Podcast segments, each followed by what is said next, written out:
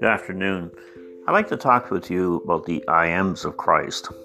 Number one, I am the Messiah, John 4 26. I am the bread of life, Jesus says John in John 6 35.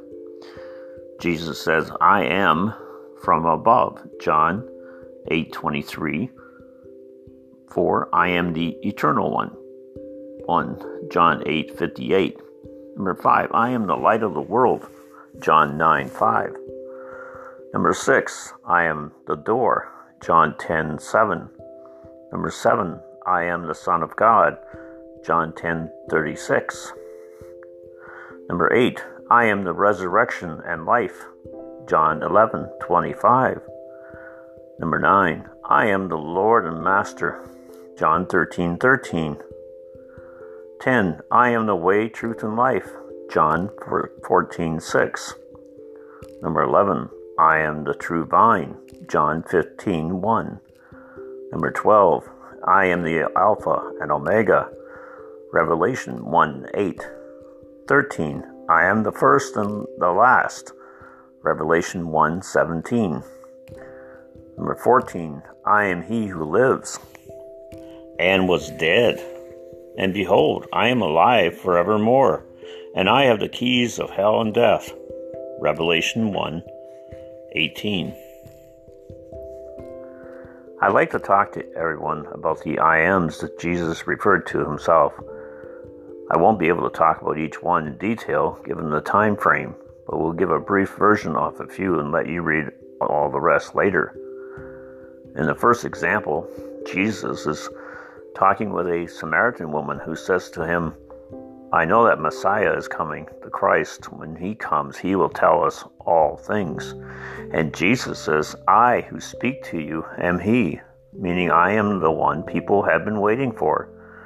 I am the Messiah, the deliverer.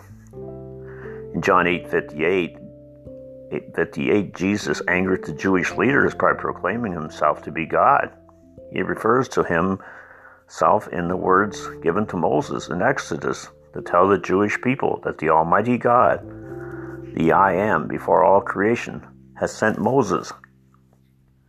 And now here in John 8:58 he says, "Before Abraham was, I am." And that's what made them want to stone him. Jesus not only teacher and a prophet, but he refers to himself as God. John 14:6 I am the way, truth, and life. No one comes to the Father except through me. No other religion, no other religious prophet, leader, teacher can offer eternity in heaven except Jesus only. I am the Alpha, the beginning, and Omega, the end. And Jesus says he is before all time. And finally, he says, I am he who lives and was dead, and behold, I am alive forevermore. Huh. Wow. So Jesus died, was buried, and rose again. He is alive forever. He also says that he has the keys of hell and death. Those of you who fear death or hell should know that Jesus controls those places. Put your life in repentance. Turn from your sins and place your faith in Jesus only. The devil is not in control of hell and death.